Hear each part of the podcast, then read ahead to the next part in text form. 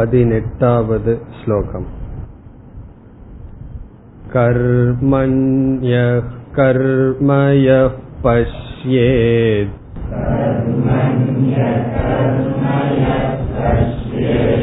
அகர்மணி ச கர்மயஹ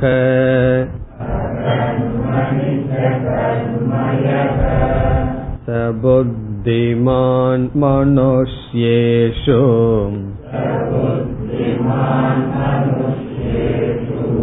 ச யுக்த கிருத்ஸ்ன கர்ம கிருத்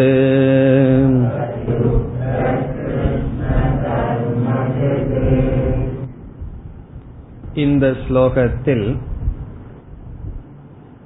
ஆத்மா நிஷ்கிரியக செயலற்றது என்ற கருத்தை பகவான் கூற விரும்புகின்றார்.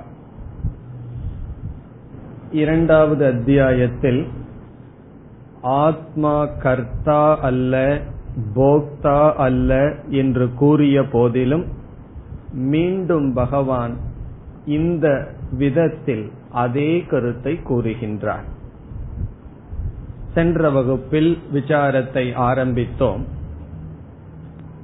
ஏன் பகவான் இங்கு விருத்தமாக பேசுகின்றார்?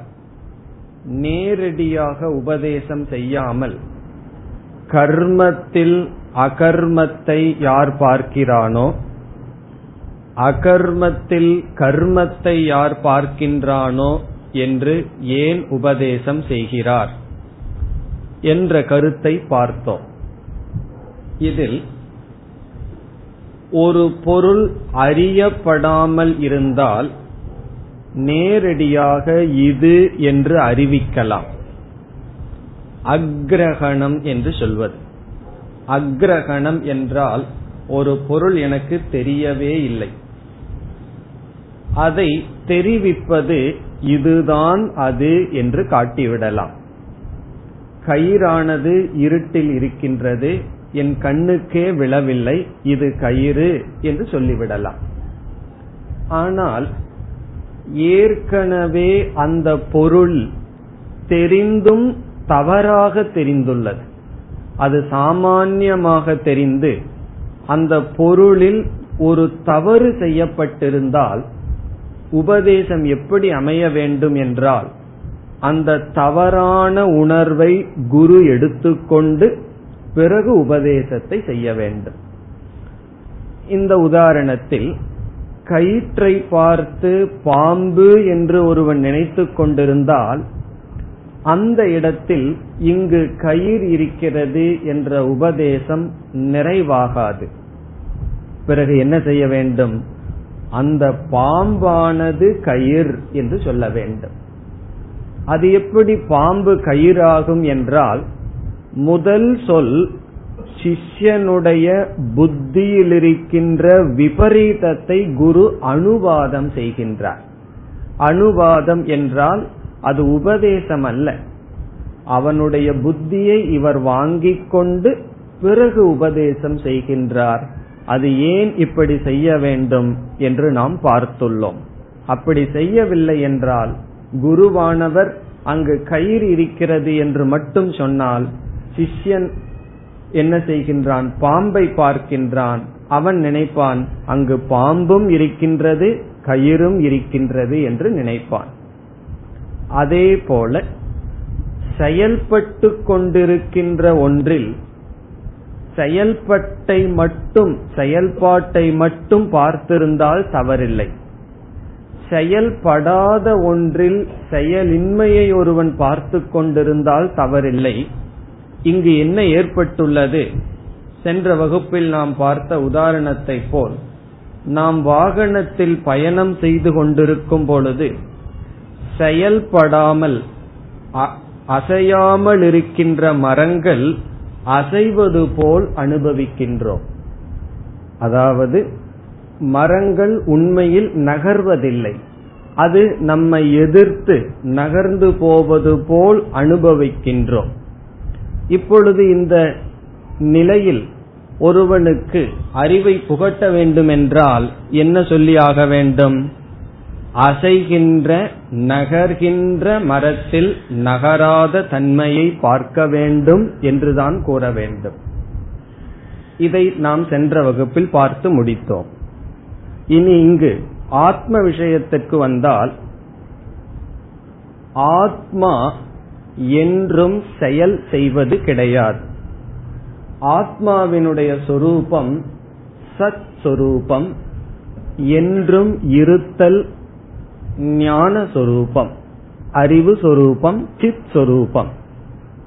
இந்த ஆத்மாவினுடைய இருப்பினால் சரீரமானது, நம்முடைய உடல், நம்முடைய மனம் செயல்படுகின்றது. இந்த உலகத்தில் ரெண்டே பதார்த்தம் இருக்கின்றது, ஒன்று ஆத்மா, இனி ஒன்று அனாத்மா. அனாத்மாவான உடலும் மனதும் ஜடம் என்று சாஸ்திரம் கூறுகிறது. ஜடம் என்றால் அறிவற்றது, சுயமாக செயல் செய்யும் திறமை அற்றது. என்ன ஏற்பட்டுவிட்டது? ஆத்மாவினுடைய இருப்பினால், ஆத்மாவினுடைய அனுகிரகத்தினால் மனதும் உடலும் சத் சித் இதை வாங்கிக் கொண்டு, இருத்தலையும் அறிவையும் வாங்கிக் கொண்டு மனமும் உடலும் செயல்படுகிறது. ஆத்மா இருத்தல் சொரூபம், அறிவு சொரூபம். மனம் ஜட சொரூபம், அதனுடைய இருப்பே ஆத்மாவிடமிருந்து வாங்கி பிறகு அந்த மனம் அறிவை பெறுகிறது, ஆத்மாவினுடைய பிரதிபிம்பத்தை அது பெறுகிறது. பிறகு இந்த மனம் எந்த ஸ்தூல சரீரத்தில் இருக்கிறதோ அந்த உடலும் செயல்பட்டு கொண்டு இருக்கிறது. இப்போ சரியான அறிவு என்ன? யார் செயல்படுகிறார்கள், எது காரியம் செய்கிறது என்று கேட்டால் என்ன சொல்ல வேண்டும், என்ன புரிந்து கொள்ள வேண்டும்? இங்கு சொல்ல வேண்டும் என்றால் நமக்குள் என்ன புரிந்திருக்க வேண்டும்? நான் சாட்சியாக இருப்பவன், ஆத்மஸ்வரூபம் நான். என்னுடைய இருப்பில் மனதும் உடலும் கர்மங்களை செய்கிறது, செயல் செய்கிறது என்ற அறிவு இருக்க வேண்டும். அது சரியான அறிவு. இந்த அறிவு இல்லாத காரணத்தினால் என்ன ஏற்படுகிறது? உடலினுடைய மனதினுடைய செயல்கள் ஆத்மாவில் ஏற்றி வைக்கப்பட்டு ஆத்மா செயல்படுவது போல் நாம் நினைத்து கொண்டு இருக்கின்றோம். இதுதான் நாம் செய்த தவறு. உடலினுடைய செயல், மனதினுடைய செயல் ஆத்மாவில் ஏற்றி வைக்கப்பட்டு ஆத்மா செயல்படுகிறது என்று நினைத்து கொண்டு இருக்கின்றோம். வேறொரு ஆசிரியர் ஒரு உதாரணம் சொல்றார். ஒருவன் குதிரை மீது அமர்ந்துள்ளான். குதிரையானது நகர்ந்து கொண்டு இருக்கின்றது. அவன் என்ன சொல்கின்றான்? நான் நகர்ந்து கொண்டு இருக்கின்றேன். குதிரையானது நிற்கின்றது. அவன் என்ன சொல்கின்றான்? இப்பொழுது நான் நிற்கின்றேன் சொல்கின்றான். ஆனா ஒரு மணி நேரம் நின்றால் யாருக்கு கால் வலிக்கும்? குதிரைக்கு கால் வலிக்குமா? இவருக்கு வலிக்குமா? என்ன, இவர் அமர்ந்து கொண்டிருக்கின்றார். குதிரையினுடைய நின்று கொண்டிருத்தல் என்ற செயலை தான் எடுத்துக் கொள்கின்றார். குதிரையினுடைய ஓடுதல் என்ற செயலை தான் எடுத்துக் கொள்கின்றார். காரணம், அந்த குதிரையோடு இவர் சம்பந்தப்பட்டிருக்கின்ற காரணத்தினால். அதே போல ஆத்மா மனதிற்கும் உடலுக்கும் சாட்சியாக இருந்து கொண்டு மனதையும் உடலையும் செயல்பட காரணமாக இருக்கின்றது. அப்படிப்பட்ட செயலற்ற ஆத்மாவிடம் அறியாமையினால் உடலினுடைய மனதினுடைய செயலை ஆத்மாவிடம் ஏற்றி வைத்து ஒரு ஜீவன் எப்படி மயங்குகின்றான்? நான் செயல் செய்கிறேன், நான் செயல் செய்கிறேன் என்று நினைக்கின்றான். இப்பொழுது ஒரு கேள்வியை கேட்கலாம்.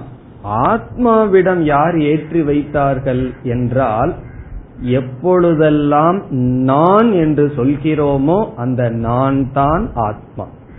நான் என்னிடம் அல்லவா ஏற்றி வைத்துள்ளேன், ஆத்மாவிடம் ஏற்றி வைக்கவில்லைன்னு சொல்லக்கூடாது. நான் செயல் செய்கிறேன், நான் சிந்திக்கின்றேன், நான் சாப்பிடுகின்றேன், நான் செயல் செய்கிறேன் என்றால் இது சரீரத்தினுடைய மனதினுடைய செயல் நான் என்று சொல்லப்படுகின்ற ஆத்மாவில் ஏற்றி வைக்கப்பட்டு ஒரு ஜீவன் குழம்பிக் கொண்டு இருக்கின்றான்.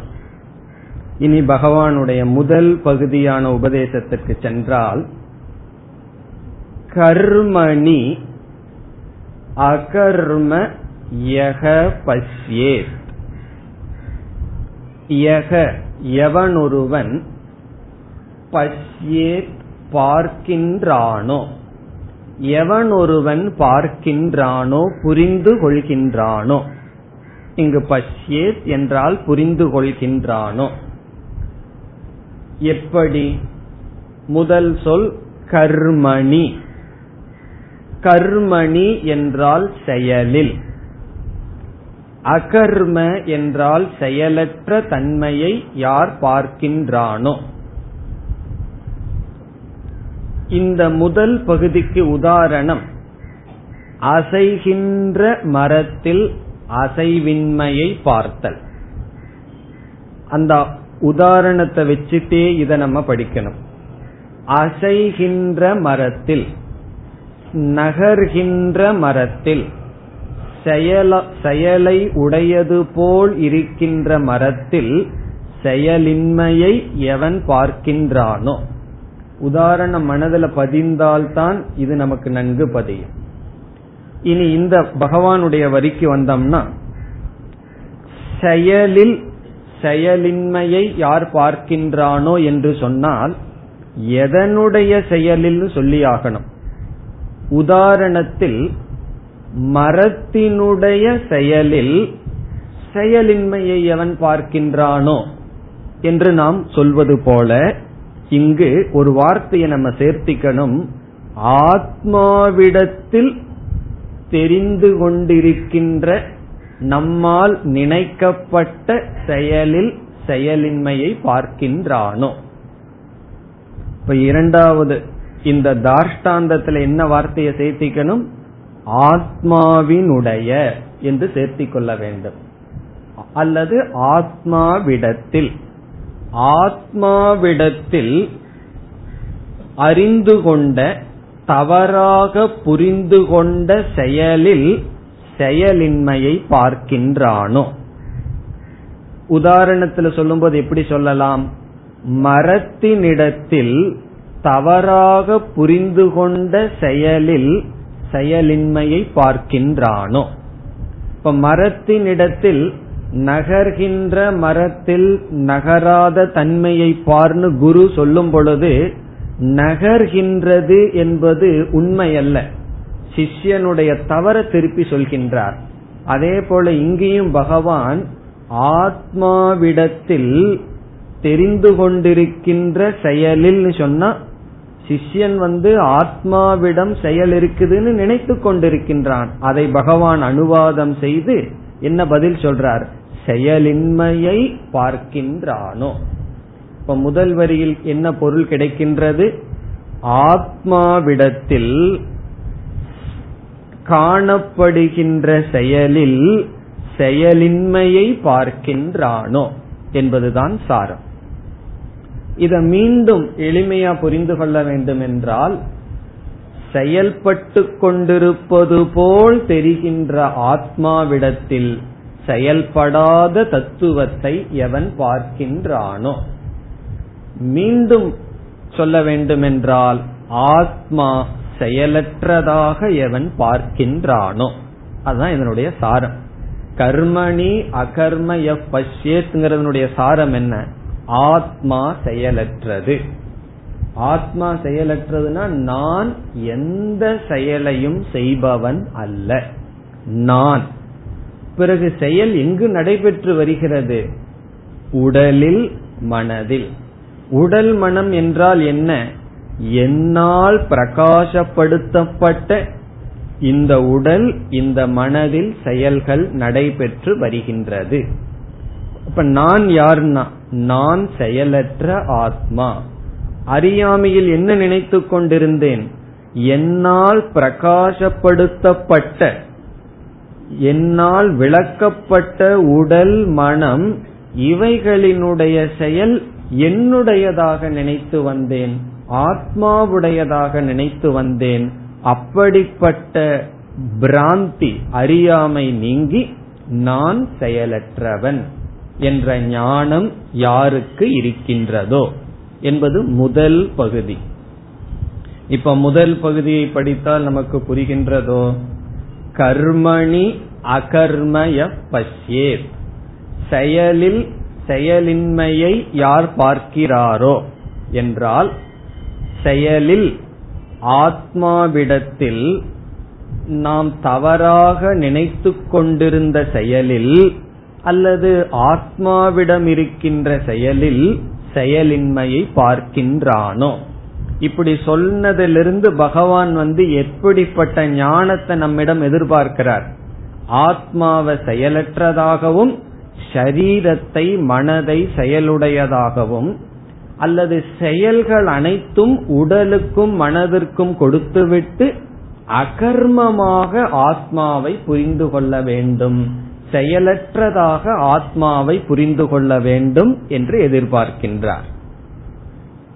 பிறகு இனி இரண்டாவது பகுதிக்கு வரலாம். முதல் பகுதி கருத்து வேற, இரண்டாவது பகுதியில பகவான் பேசுற கோணம் வேறு. அதனால முதல் பகுதியை தனியா புரிஞ்சிட்டு இரண்டாவது பகுதிக்கு தனியாக வர வேண்டும். இதுதான் முதல் பகுதியினுடைய சாரம்.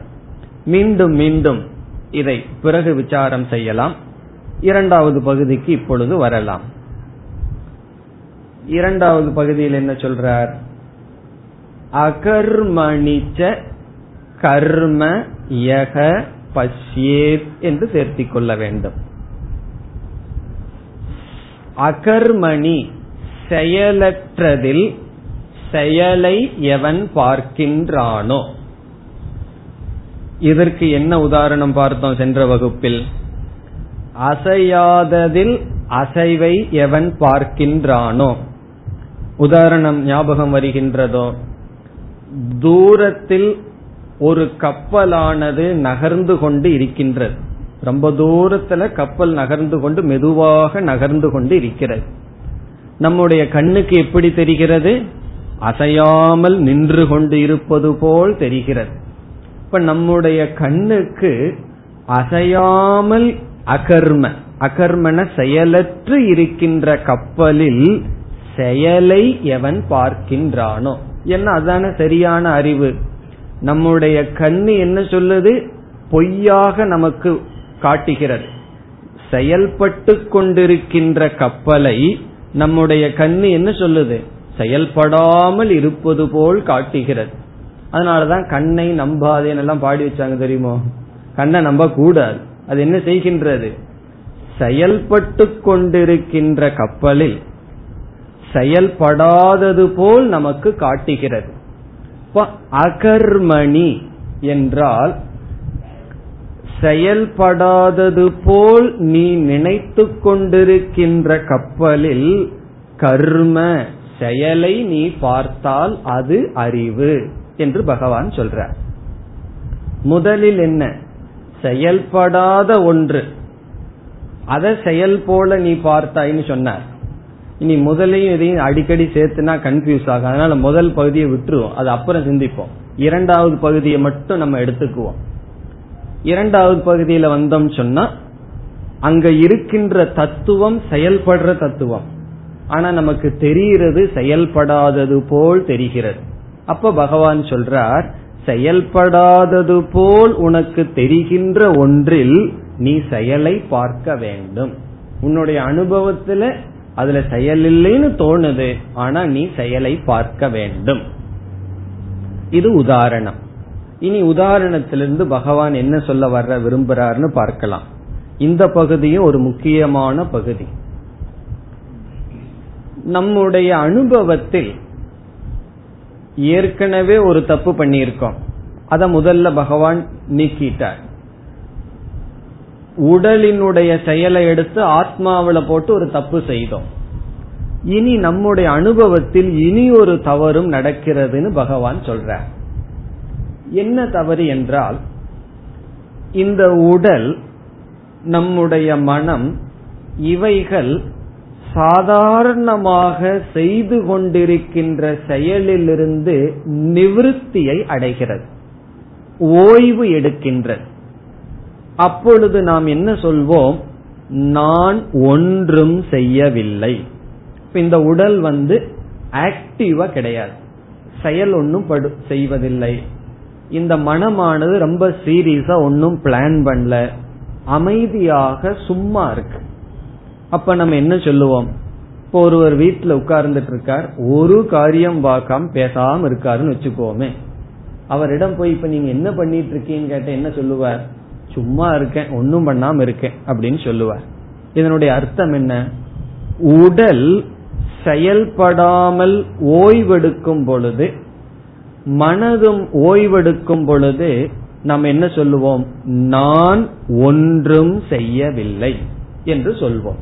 இது நம்முடைய அனுபவம். இப்பொழுது இங்க பகவான் என்ன சொல்றார்? பிரவிருத்தி என்றால் ஆக்டிவிட்டி, செயல். அது கர்ம, கர்மன்னு சொன்ன செயல், பிரவிருத்தின்னு சொன்ன செயல்படுதல், ஒரு செயல். இங்க பகவான் சொல்றார், உடல் மனம் இவைகள் செயல்படாமல் இருத்தலும் செயல் என்று சொல்கிறார். பிரவிருத்தி கர்ம ரூபம், நிவிருத்தியும் கர்ம ரூபம்னு சொல்றார். பிரவிருத்தி என்பது கர்மம் என்றால் பிரவிருத்தியிலிருந்து நிவிருத்தி அடைவதும் கர்மம், செயல் என்று பகவான் இங்கு கூறுகிறார். அதான் பகவான் நமக்கு புதிதா கொடுக்கிற ஞானம். நம்முடைய அனுபவத்துல என்ன? இந்த உடலும் மனதும் செயல்பட்டு கொண்டிருக்கும் பொழுது நான் செயல்படுகிறேன், இந்த உடலும் மனதும் ஓய்வெடுக்கும் பொழுது, செயல்படாமல் இருக்கும் பொழுது, அமைதியாக இருக்கும் பொழுது நாம் என்ன சொல்கின்றோம்? நான் அகர்மமாக இருக்கின்றேன், நான் இப்பொழுது செயல்படவில்லை என்று நாம் சொல்லுவோம். பகவான் சொல்றார், உடலினுடைய அகர்மத்தில் கர்மத்தை பார்க்க வேண்டும். ஸ்லோகத்துக்கு வந்தா அகர்மணி.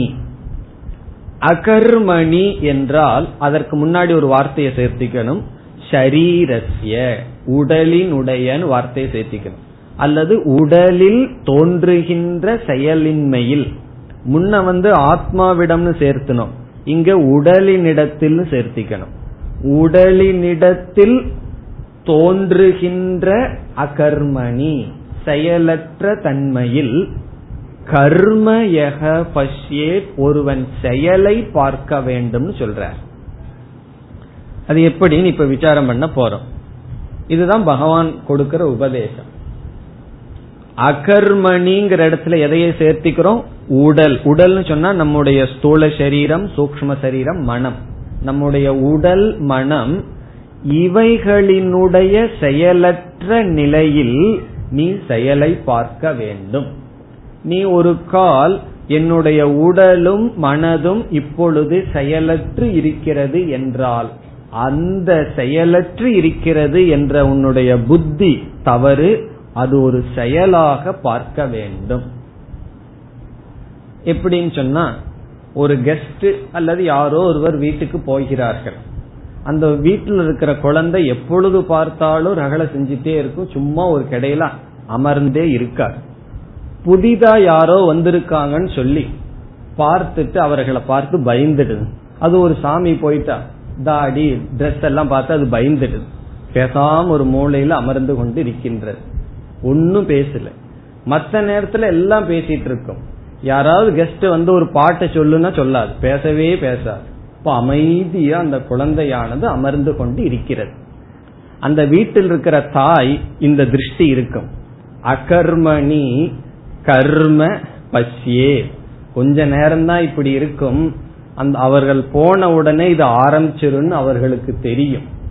இதனுடைய அர்த்தம் என்னன்னா, அந்த குழந்தையினுடைய அகர்மத்தில் தாயானது கர்மத்தை பார்ப்பால். இந்த அகர்மம் டெம்பரரி, கொஞ்ச நேரம்தான். ஏன்னா கர்மம் செய்யற பீஜம் இன்னும் அந்த குழந்தைக்குள்ள இருக்கு, கொஞ்ச நேரத்துல மீண்டும் இது செயலுக்கு வரும் என்ற அறிவு இருக்கின்றது. அதே விதத்தில் இந்த ஷரீரம் மனம் இவைகள் செயலற்ற நிலையில் சில நேரம் இருந்தால் பிறகு சில நேரத்திற்கு பிறகு மீண்டும் செயலுக்கு அது வரும். இந்த விதத்தில் நாம என்னைக்கெல்லாம் நான் அமைதியாக இருக்கின்றேன், நான் செயலற்றவனாக இருக்கின்றேன்னு சொல்றோமோ அப்ப நம்ம ஆத்மாவை புரிஞ்சிட்டு சொல்லல, அது புரிஞ்சிட்டு சொன்னா அது சரியான ஞானம். உடலும் மனதும் அமைதியா இருக்கும் போது அதை ஆத்மாவிடம் எடுத்துட்டு நம்ம என்ன சொல்றோம், நான் அமைதியாக இருக்கின்றேன், செயலற்றவனாக இருக்கிறேன்னு சொல்றோம். அது ஆத்மாவினுடைய செயலற்ற தன்மை அல்ல, அந்த அறிவில் அந்த உணர்வில் செயலை நாம் பார்க்க வேண்டும். இதுல இருந்து பகவான் என்ன சொல்ல விரும்புறாருன்னு சொன்னா, இந்த உடல் என்றுமே கர்மஸ்வரூபம், இந்த மனம் என்றுமே கர்மஸ்வரூபம். சில சமயங்கள்ல அதிகமா பிரவருத்தி ரஜோகுணத்துல தூண்டப்பட்டு செயல்பட்டு இருக்கும், சில சமயங்கள்ல பாசிவா இருக்கு, அமைதியா இருக்கு. அமைதியா ரெண்டு விதத்துல இருக்கலாம், சத்துவ குணத்தினாலே அமைதியா இருக்கலாம், தமோ குணத்தினாலே அமைதியாக இருக்கலாம். அப்படி அமைதியாக இருப்பதும் செயல்தான், தமோ குணத்திலேயாகட்டும் சத்துவ குணத்திலேயாகட்டும். ரஜோகுணத்துல உடலும் மனதும் செயல்படுவதும் செயல்தான் என்று ஒருவன் பார்க்க வேண்டும். இதுதான் பகவானுடைய இரண்டாவது பகுதியின் உபதேசம். இப்ப இரண்டாவது பகுதியில் என்ன உபதேசம் பண்றார், உடலினுடைய மனதினுடைய செயலின்மையில் செயலை பார்க்க வேண்டும். உண்மையிலேயே பகவானை பொறுத்த வரைக்கும் உடலும் மனதும் செயலற்ற நிலைக்கு செல்லவே கிடையாது. உடலும் மனதும் என்றும் செயல்பட்டு கொண்டுதான் இருக்கும். ஆனால் அறியாமையினால் அது செயல்படவில்லை, அமைதியாக இருக்கிறது என்று நீ நினைத்தால் அது தவறு, அதில் செயலை பார்க்க வேண்டும். ஒரு காரணத்தினால், ஒரு சூழ்நிலையினால் ஒரு குழந்தை சிறிது நேரம் அமைதியாக இருந்தாலும் நம்ம எதை பார்க்கிறோம், கொஞ்ச நேரத்துல செயல் வெளிப்படும் பார்க்கிறோம். அந்த அமைதியாக இருத்தலே செயல் என்று பகவான் சொல்றார். அப்போ பிரவிருத்தியும் செயல், நிவிருத்தியும் செயல். ஒன்றை நம்ம எடுத்து கொள்வதும் செயல், ஒன்றை நாம் விட்டு விடுவதும் செயல் என்று பகவான் கூறுகிறார். இனி இப்படி பகவான் கூறுவதிலிருந்து என்ன பலன் வரும்னு பார்ப்போம். அப்பொழுதுதான் இந்த பகவானுடைய உபதேசம் நமக்கு நன்கு புரியும். இதுதான் பகவான் நமக்கு கொடுக்கிற ஞானம். இந்த ஞானத்திலிருந்து என்ன பலன் நமக்கு வரும், ஒவ்வொரு பகுதியாக பார்க்க வேண்டும். இப்ப முதல்ல இந்த பகுதியை பார்த்துட்டு பிறகு அடுத்த பகுதிக்கு போலாம். இப்பொழுது பார்த்த பகுதியை இதிலிருந்து என்ன பலன் நமக்கு வருகிறது. சரி, முன்ன நான் நினைச்சிட்டு இருந்தேன் உடல் அமைதியாக இருந்தால், உடல் மனம் அமைதியாக இருந்தால் அது நான் அமைதியாக இருப்பதாக நினைச்சேன். இப்ப பகவான் சொல்லிட்டார் அதுவும் செயல், புரிஞ்சுக்கோன்னு சொல்லிட்டார். நான் புரிஞ்சுட்டேன், இதனால எனக்கு என்ன கிடைக்கும் என்ற சந்தேகம் வரலாம். முன்ன எனக்கு இந்த ஞானம் கிடையாது. சரீரத்தினுடைய அமைதியில் நான் அமைதி என்று நினைத்தேன், சரீரம் செயல்படாம இருக்குன்னு நினைச்சேன். இப்ப பகவான் சொல்றார் சரீரம் அமைதியா இருந்தாலும் அது ஒரு செயல்தான், அது என்னைக்கும் கர்மஸ்வரூபம்னு சொல்லிட்டாரு. இதனால எனக்கு என்ன பிரயோஜனம், என்ன ஞானம், இந்த ஞானத்தினால என்ன பலன் என்பது இப்பொழுது நம்முடைய விசாரம். அப்படி இந்த ரெண்டு ஸ்டேட்மெண்ட்ல இருந்து என்ன பலனை நம்ம அடையணும்னு பார்க்கிறோம். இப்பொழுது நாம் பொதுவாக என்ன நினைக்கின்றோம், எல்லாவற்றையும் துறந்து விட வேண்டும், எதோடும் சம்பந்தம் இருக்கக்கூடாது என்று நினைப்பது வழக்கம். நமக்கெல்லாம் சாதாரணமா என்ன நினைப்போம், நாங்கெல்லாம் பிரவருத்தியில் இருக்கோம், செயல்ல இருந்து கொண்டிருக்கின்றோம், அதனால துக்கத்தை அனுபவிச்சுட்டு இருக்கோம், நம்ம எல்லாத்தையும் விட்டு விட வேண்டும், செயல் நமக்கு இருக்க கூடாது. நம்ம வாழ்க்கையில எது நமக்கு பாரமாக இருக்கிறது என்றால் செயல், ரெஸ்பான்சிபிலிட்டி, கடமைகள். என்ன இவைகளெல்லாம் செய்து முடிக்க வேண்டுமே என்பது நமக்கு பாரமாக இருக்கிறது. ஒருவருக்கு ஒரு பொறுப்பும் இல்லாமல் இருந்தால் அவரை பார்த்து என்ன சொல்லுவோம், உங்களுக்கு ரொம்ப அதிர்ஷ்டம், நல்ல பிராரப்தம் இருக்கு, ஒரு ஜாபும் கிடையாது, சாப்பிட வேண்டியது தூங்க வேண்டியது, அப்படி இருக்கீர்கள். எனக்கு அப்படி இல்லை, பொறுப்புகள் செயல்கள் அதிகமாக இருக்கிறது. அதனாலதான் சில சுவாமிகளிடம் போய் என்ன சொல்லுவார்கள், உங்களுக்கு சௌரியம், எங்களுக்கெல்லாம் அப்படி இல்லையே, பல செயல்களுக்குள் நாங்கள் இருக்க வேண்டியது இருக்கிறது, செயலுக்குள் இருப்பதே சம்சாரம் என்று நினைக்க தோன்றுகிறது. பிறகு மோட்சம்னா என்னன்னா, என்னைக்கு எனக்கு செயல்களே இல்லையோ, அகர்மம் சித்திக்குமோ அது மோட்சம்னு பொதுவாக நினைக்கிறார்கள். அதத்தான் நைஷ்கர்மிய சித்தி என்று சொல்வது. நைஷ்கர்மியம்னா செயலற்றது, அதுதான் மோட்சம். இப்ப செயல் இருக்கின்ற வரைக்கும் எனக்கு திருப்தி கிடையாது. டியூட்டிஸ் ரெஸ்பான்சிபிலிட்டிஸ் இருக்கிற வரைக்கும் நான் சம்சாரி. என்னைக்கு எனக்கு ஒரு செயலும் இல்லையோ, அகர்மம் சித்திக்கிறதோ அது மோட்சம். அதற்கு பிறகு அமைதி என்றால் என்ன, வெளியே இருந்து சப்தமே வரக்கூடாது.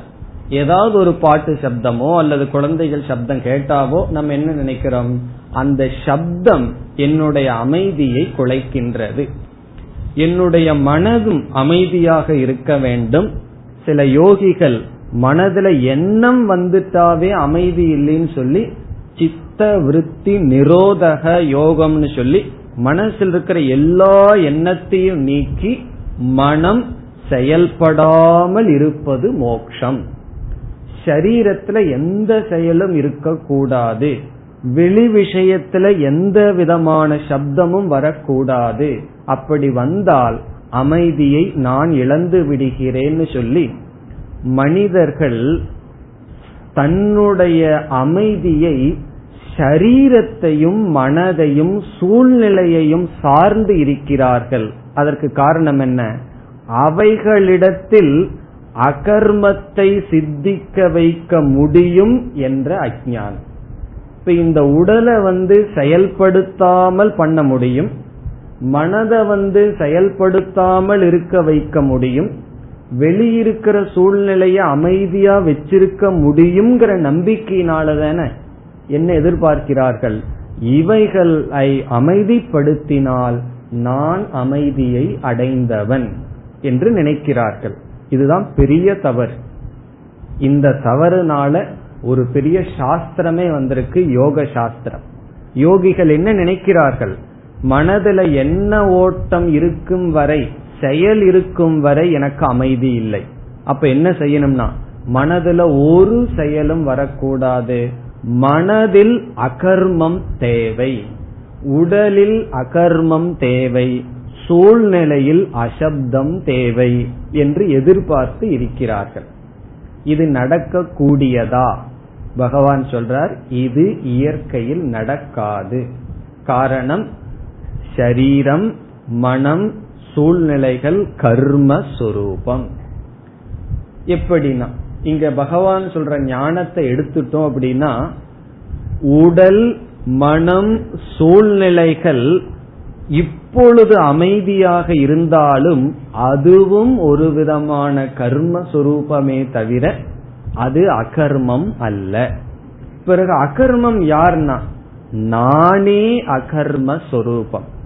பிறகு என்னுடைய மோட்சத்துக்கு என்ன கண்டிஷன்னா, உடல் செயல்பட்டாலும் செயல்படாவிட்டாலும், மனம் செயல்பட்டு கொண்டிருந்தாலும் செயல்படாமல் இருந்தாலும், வெளியிலிருந்து சப்தங்கள் வந்தாலும் நிசப்தமாக இருந்தாலும், நான் ஆத்மா அகர்மஸ்வரூபம், இவைகள் என்றும் கர்மஸ்வரூபம் என்ற ஞானம் ஒருவனுக்கு கிடைத்தால் அந்த ஞானத்தினால் தான் ஒருவன் மோட்சத்தை அடைய முடியும்.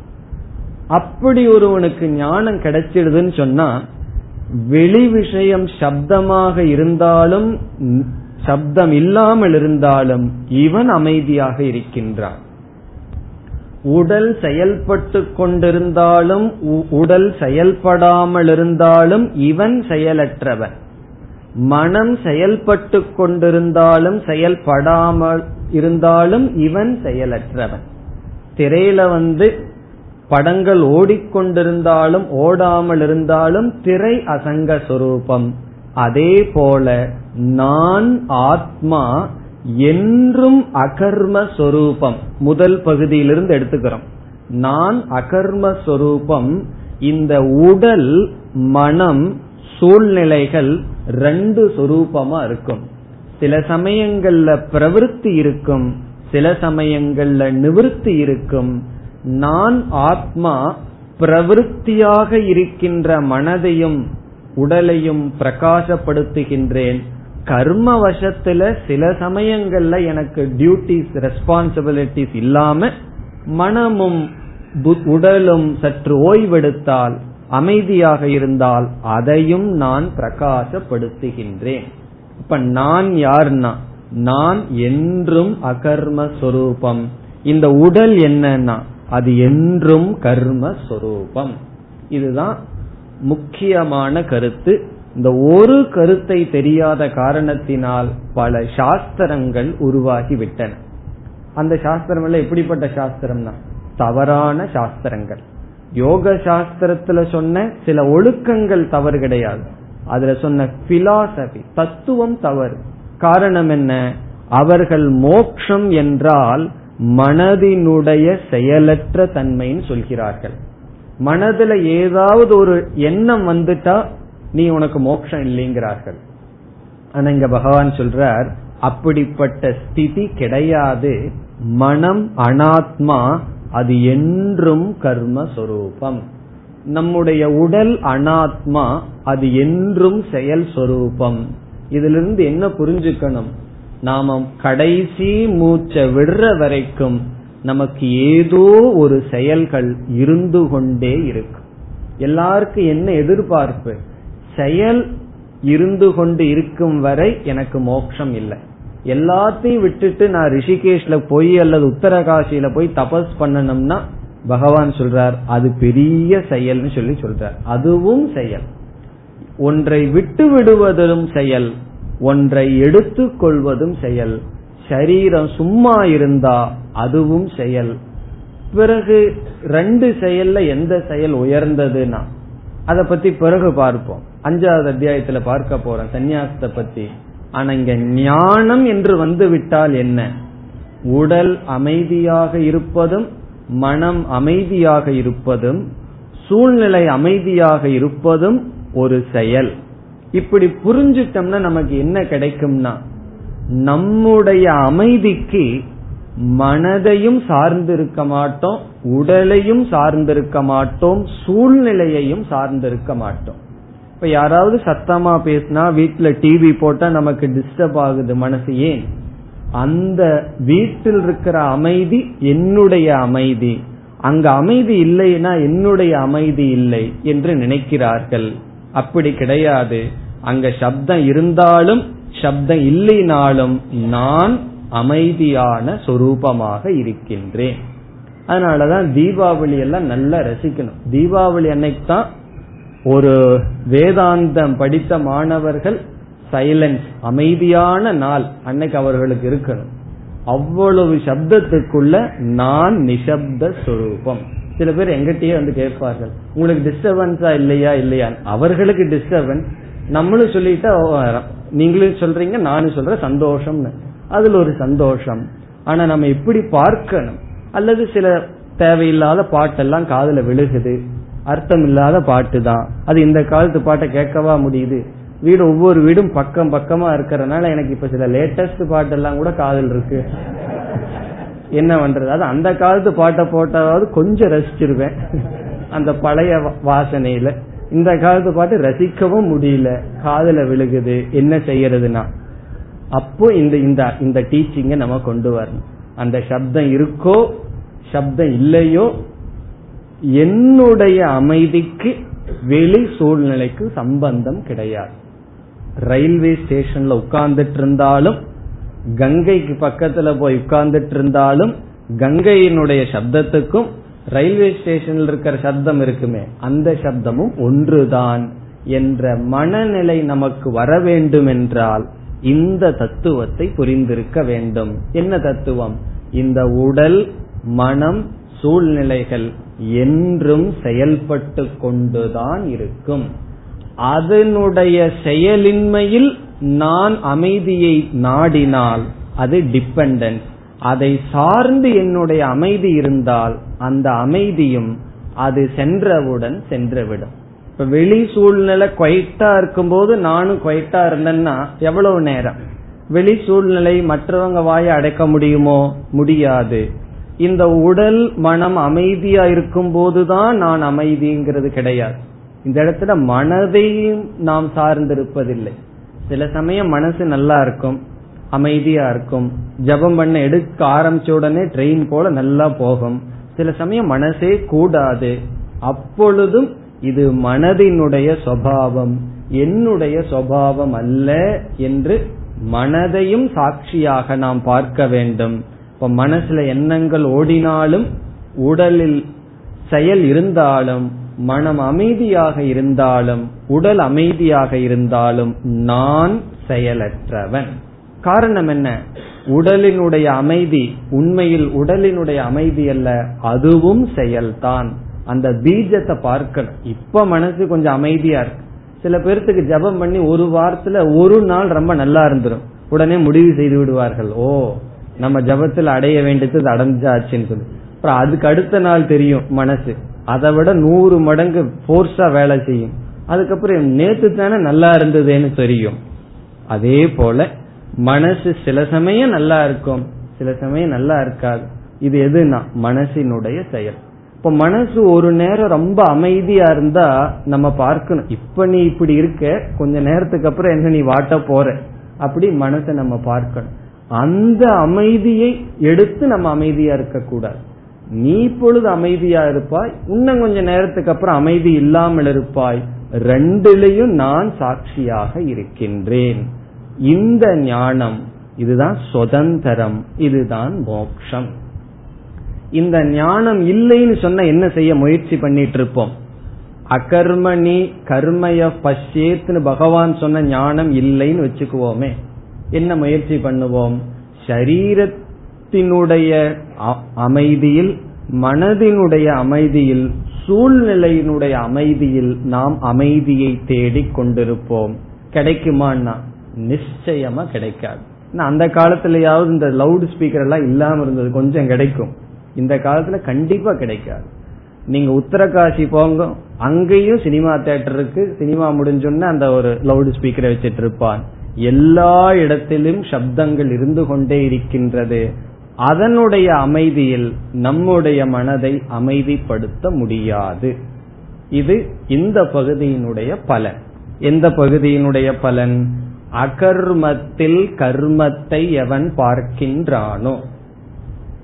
எல்லாம் அகர்மம் கர்மம் மாறி மாறி சொல்லிட்டு இருக்கோம், கொஞ்சம் கன்ஃபியூஸா தான் இருக்கும். வீட்டுல போய் நேரம் கிடைச்சா உட்கார்ந்து 4 முறை 5 முறை பார்த்தா நமக்கு அந்தந்த இடத்துல விழுகும் கருத்துக்கள்.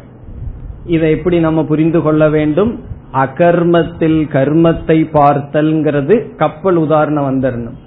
செயலற்று தெரிகின்ற, செயல்படாமல் இருக்கின்ற கப்பலில் செயலை பார்க்க வேண்டும். இந்த இடத்துல ஆத்மாங்கிற வார்த்தையை சேர்த்தக்கூடாது, ஷரீரம்ங்கிற வார்த்தையை சேர்த்திக்கணும். ஷரீரத்தில் தோன்றுகின்ற செயலற்ற நிலையில் செயலை பார்க்க வேண்டும். இனி நம்ம முதல் வரிக்கு வருவோம். அதனால என்ன பலன்னு பார்ப்போமே.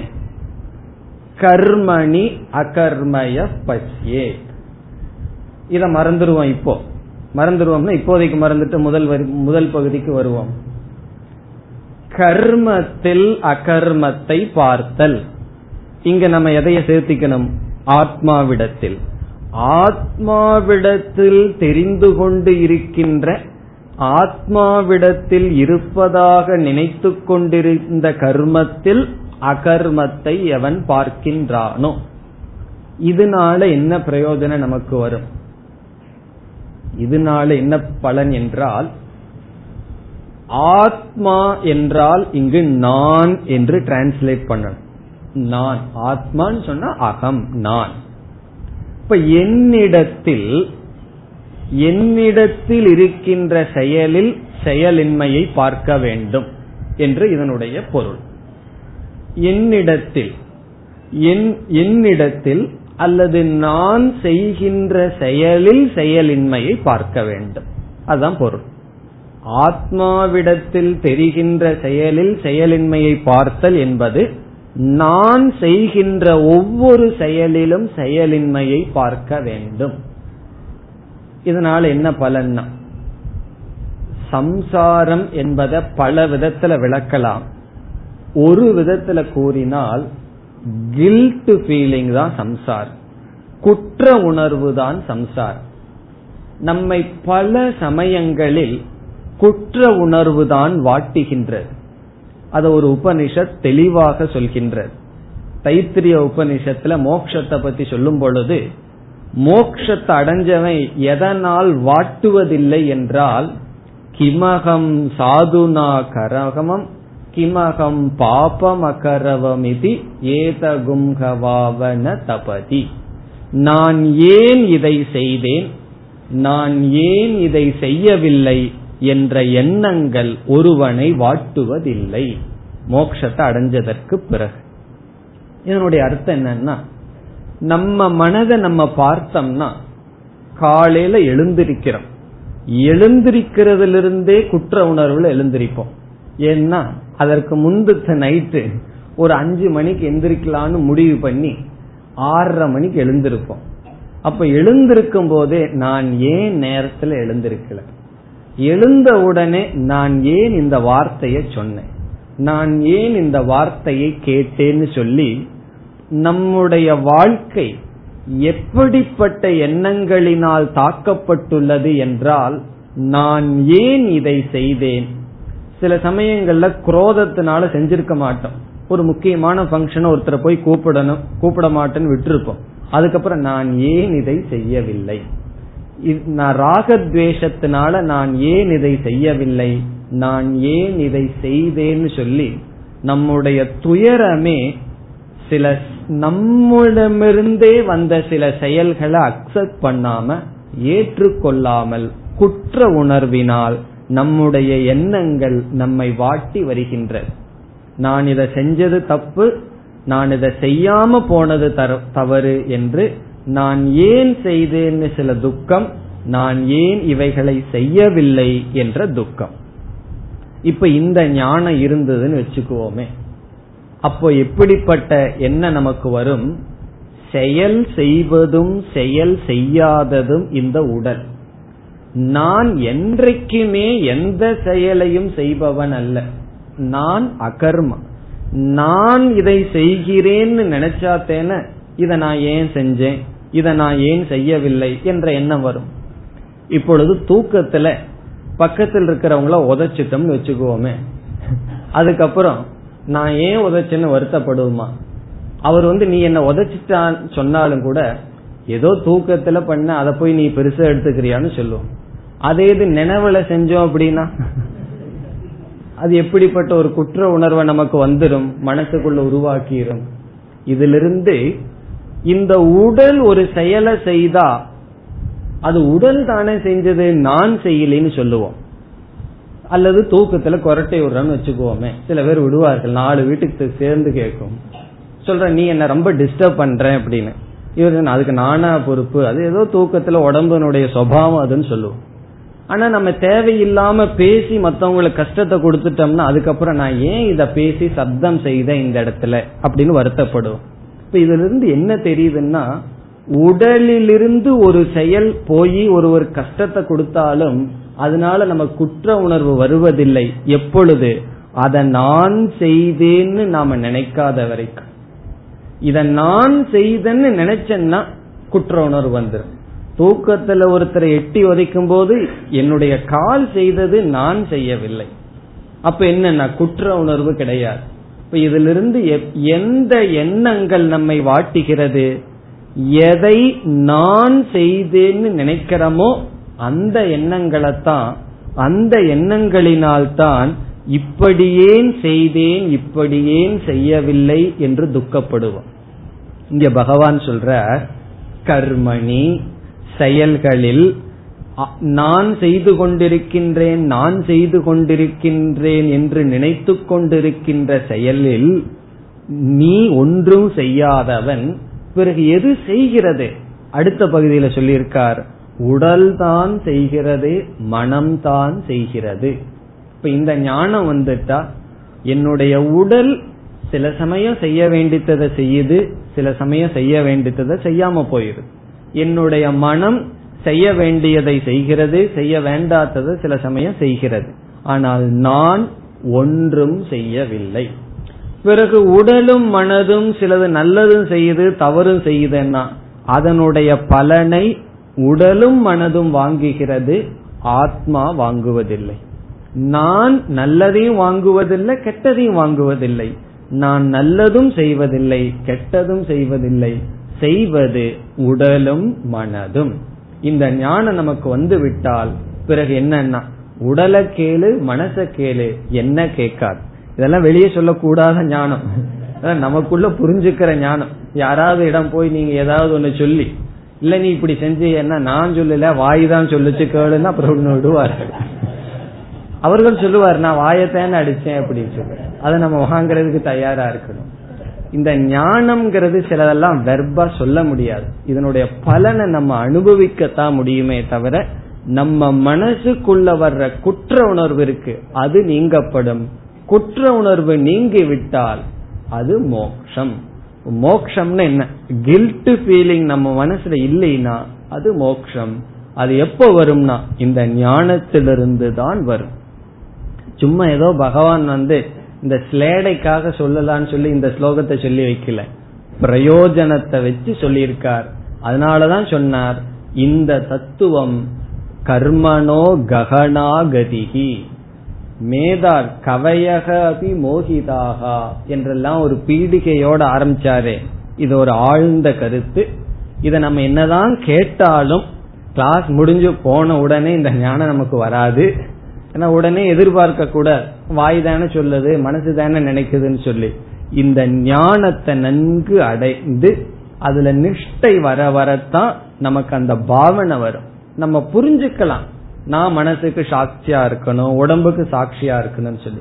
கடினம் மெதுவாகத்தான் வரும். இந்த ஸ்லோகம் கேட்ட உடனே நமக்கு ஞான நிஷ்டம் வந்துடுதுன்னு வச்சுக்கோமே, அடுத்த கிளாஸ் எதுக்கு? எல்லாம் பேசாம நீங்க வீட்லயே இருக்கலாம், நானும் பேசாம என்னோட ரூம்லயே இருக்கலாம். அதனால என்னன்னா கடினம். ஆனா இது உண்மை. இந்த ஞானத்தினால்தான் ஒருவன் குற்ற உணர்வை நீக்க முடியும். இந்த ஞானத்தினால்தான் ஒருவன் சூழ்நிலைக்கும் அவனுடைய அமைதிக்கும் சம்பந்தம் இல்லாமல் இருக்க முடியும். இப்ப முதல் பகுதியினுடைய பலன் என்ன? கில்ட் ஃபீலிங் இருக்காது. இரண்டாவது பகுதியினுடைய பலன் என்ன? என்னுடைய அமைதிக்கு நிபந்தனை இல்லை. Unconditional happiness or peace. நான் அமைதியா இருக்கணும்னு சொன்னா ஒரு கண்டிஷனும் கிடையாது. உடல் இப்படி இருக்கணும், மனசு இப்படி இருக்கணும், மற்றவர்கள் சப்தம் போடக்கூடாது, ஒரு நிபந்தனையும் கிடையாது. என்ன வேணாலும் ஆகட்டும், நான் அகர்ம சொரூபம், அமைதியான சொரூபம், அகம் சாந்தக. பிறகு என்னுடைய உடல் சில சமயம் வேலை செய்யும், சில சமயம் ஒழுங்கா வேலை செய்யாம போகும். நம்மளுடைய புத்தின்னு சொன்னா சில சமயம் சரியான முடிவெடுக்கும், சில சமயம் தவறான முடிவெடுக்கும். யாராவது நம்மை குறை சொன்னால் அதை நம்ம ஏத்துக்குவோம். காரணம், நான் செய்யவில்லை, ஏதோ பகவான் எனக்கு ஒரு புத்தியை கொடுத்திருக்கார். அது சில சமயம் நல்லா வேலை செய்யும் போது வந்து புகழ்கிறார்கள், சில தப்பான டிசிஷன் எடுக்கும் போது தவறுன்னு சொல்கிறார்கள், சொல்லட்டுமே என்று விருப்பு வெறுப்புகள் போகும், பொறாம போகும், குற்ற உணர்வு போகும், எல்லா விதமான சம்சாரமும் நீங்கப்படும் இந்த ஞானத்தினால். எந்த ஞானம்? கடைசியா ஒரே வரியில சொல்லணும்னா உடல் மனம் என்றும் செயல்படும், நான் என்றும் செயல்படாதவன். அதுதான் இதனுடைய சாரம். நான் எந்த செயலும் செய்பவன் அல்ல, செயலினுடைய பலனை வாங்குபவன் அல்ல. உடல் எப்பொழுதும் செயல்படும், அதனுடைய பலனை அது வாங்குகின்றது. நான் உடலை பிரகாசிப்பவன். இதுதான் சாரம். இது முதல் வரி. இனி இரண்டாவது வரிக்கு வரலாம். இரண்டாவது வரியில பகவான் பலனை சொல்றார். முதல் வரியில முடிச்சுட்டார், முழு வேதாந்தத்தையே பிரயோஜனத்தோட முடித்து விட்டார். இரண்டாவது வரியில என்ன சொல்றார்? இப்படிப்பட்ட பார்வை யாருக்கு இருக்குமோ அவன் யாராம்? சக புத்திமான். புத்திமான் அவன் தான் அறிவாளின்னு சொல்ற. நீ மற்றவர்கள் எல்லாம் யாருன்னா அபுத்திமான். புத்துன்னு சொல்லுவாங்க தெரியுமா, அவன் ஒரு புத்துமான். மற்றவர்கள் எல்லாம் மூடர்கள். என்ன எஜுகேஷன் குவாலிபிகேஷன் இருந்தாலும் பொறாமைன்னு போகுமோ? போகாது. குற்ற உணர்வு போகுமோ? போகாது. இவன் ஒருவன் தான் புத்திமான், புத்தியை உடையவன். யாருக்குள்? மனுஷ்யேஷு, மனிதர்களுக்குள். மனிதர்களுக்குள்ள நமக்குள்ளேன்னு மட்டுமல்ல, எங்க வீட்டுக்குள்ளேயே நான் தான் புத்திமான்னு அர்த்தம் கிடையாது. மனிதர்களுக்குள் வேற ஏதாவது லோகத்துல மனிதர்கள் ஒன்னு இருந்தா மனிதர்களுக்குள் எல்லோருக்குள் இவன்தான் புத்திமான். காரணம் என்ன? இவனுக்கு தான் சரியான தர்சனம் இருக்கு. மற்றவர்களெல்லாம் விபரீத தர்சனத்தில் இருக்கிறார்கள். செயல் செய்து கொண்டிருக்கின்ற உடலையும் மனசையும் மனசுல நான் செய்வதாகவும் செயலற்ற ஆத்மாவிடம் செயலையும் பார்த்து கொண்டிருக்கிறார்கள். இவனோ செயலற்ற ஆத்மாவில் செயலற்ற தன்மையை பார்க்கின்றான், செயல் செய்து கொண்டிருக்கின்ற உடலில் செயலை பார்த்து கொண்டிருக்கின்றான். ஆகவே சரியான ஞானத்தை உடையவன் புத்திமான் மனுஷ்யேஷு. பிறகு இந்த ஞானத்துல ஒருவன் நிலை பெற்று விட்டால் அவன் யாராம்? சக யுக்தக. யுக்தக என்றால் பிரம்மனிஷ்டக. அவன் பிரம்மனிஷ்டன் என்று சொல்றார். புத்திமான்கிறது பிரம்மவித், பிரம்மத்தை அறிந்தவன். யுக்தக என்றால் பிரம்மத்தில் நிலை பெற்றவன். நம்ம வாழ்க்கையில எதைய வச்சு காப்பாத்தணும்னா இந்த விஷன், அதைய வச்சு காப்பாத்தணும். நம்ம எதையோ வச்சு காப்பாற்ற முயற்சி பண்றோம். பணத்தை வாங்கி, பொருளை வாங்கி, வீட்டை வாங்கி எதையோ வச்சு காப்பாத்தணும்னு முயற்சி பண்றோம். நம்ம எதைய வச்சு காப்பாத்தணும்? இந்த ஞானத்தை காப்பாற்றணும். இந்த ஞானத்தை, இந்த விஷன், இதை நம்ம மனசுல மெயின்டைன் பண்ணணும். இந்த ஞானமும் நம்மும் சேர்ந்து விட்டால் அதத்தான் பகவான் யுக்தக என்று சொல்றார். யுக்தகனா பொருந்தியவன். எதோட பொருந்தியவன்? எதோட சேர்ந்தவன்? இந்த ஞானத்தில் நிலை பெற்றவன் அவன்.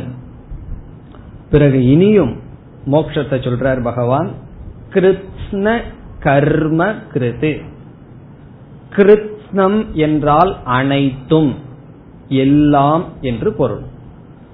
கர்ம என்றால் செய்யப்பட வேண்டியவைகள். கிருத்ஸ்ன கர்ம என்றால், கிருத்ஸ்ன கர்ம என்றால் சர்வ கர்த்தவ்யம், தன்னால் செய்யப்பட வேண்டிய அனைத்தும். கடைசி சொல் கிருத் என்றால் செய்து முடித்தவன். தன்னால் செய்யப்பட வேண்டிய அனைத்தும் செய்து முடித்தவன். இது எப்படி இருக்கும்? இப்ப நம்மிடம் உங்களுக்கு என்னென்ன செய்யணும்னு சொன்னா எவ்வளவு பெரிய லிஸ்ட் வரும். நமக்கு ஆரம்பிச்சிருவோம், இது செய்யணும், இதுக்கப்புறம் இது, இதுக்கப்புறம் இதுன்னு ஒரு பெரிய லிஸ்ட் இருக்கும். இந்த ஞானியிடம் போய் நீ என்னென்னலாம் செய்யணும்னு சொன்னா அந்த லிஸ்ட்ல ஒண்ணுமே இருக்காது, செய்ய வேண்டியது ஒண்ணுமே இல்லை. அதனாலதான் உபனிஷத் சொல்லும் தாவதேவ சிரம் யாவன்ன விமோக்ஷதே. தாவதேவ சிரம்னா அவன் வெயிட் பண்ணிட்டு இருக்கானா, காத்துட்டு இருக்கானா? எதற்குனா இந்த மூச்சு காத்து எப்ப நிக்கும் என்று காத்து கொண்டு இருக்கின்றான். தாவதேவ சிரம்னா அவ்வளவு காலம்தான் அவன் பொறுத்துட்டு இருக்கணும். ஏன்னா இந்த மூச்சு காற்றுனால அவனுக்கு ஒரு பிரயோஜனம் இல்லை, ஏதோ ஓடிட்டு இருக்கு, ஓடுற வரைக்கும் ஓடுட்டுன்னு சொல்லி காத்து கொண்டு இருக்கின்றான். யாவன்ன விமோக்ஷதேனா உடலினுடைய பிராரப்த கர்மத்தை நீக்குவதற்காக அவன் காத்து கொண்டு இருக்கின்றான். அப்ப அவனுக்கு இன்னைக்கே சாகணுங்கிற ஆசையும் இல்லை, இல்ல கொஞ்ச நாள் இருந்து சாகணுங்கிற ஆசையும் இல்லை. அவனுடைய மனம் நிறைவுடன் இருக்கின்றது. கிருத்ஸ்ன கர்ம கிருது, செய்ய வேண்டிய அனைத்தையும் செய்து முடித்தவன். இதுவும் உடல் அளவுல கிடையாது. ஏன்னா நம்ம சாகர வரைக்கும் ஏதோ ஒரு டியூட்டி இருந்துட்டே இருக்கு. சில பேர் சொல்லுவார்கள், குழந்தைக்கு கல்யாணம் பண்ணி கொடுத்துட்டா அதுக்கப்புறம் கிளாஸுக்கு நான் வந்துடுறேன், அது வரைக்கும் தான் கொஞ்சம் கஷ்டம். அதுக்கப்புறம் அந்த பேரன் பேத்தி வந்துட்டாங்களே அதை கொஞ்சம் பாத்துக்கணும், ஸ்கூலுக்கு போகணும். எப்ப முடியறதுன்னா நம்ம டியூட்டி முடியவே முடியாது. உடல் அளவுல கிருத்ன கர்ம கிருத்து கிடையாது, மனதளவுல இவன் செய்ய வேண்டியதை செய்து முடித்து விட்டான். பிறகு யாருன்னா இந்த சொல் மனதில் அவனுடைய நிறைவை குறிக்கின்றது. கண்டென்ட் பர்சன் அர்த்தம். இப்ப இவனே அறிவாளி, இவனே பிரம்மத்தை அறிந்தவன், பிரம்மத்தில் நிலை பெற்றவன், இவனே நிறைவானவன். இவனேன்னா எவன்?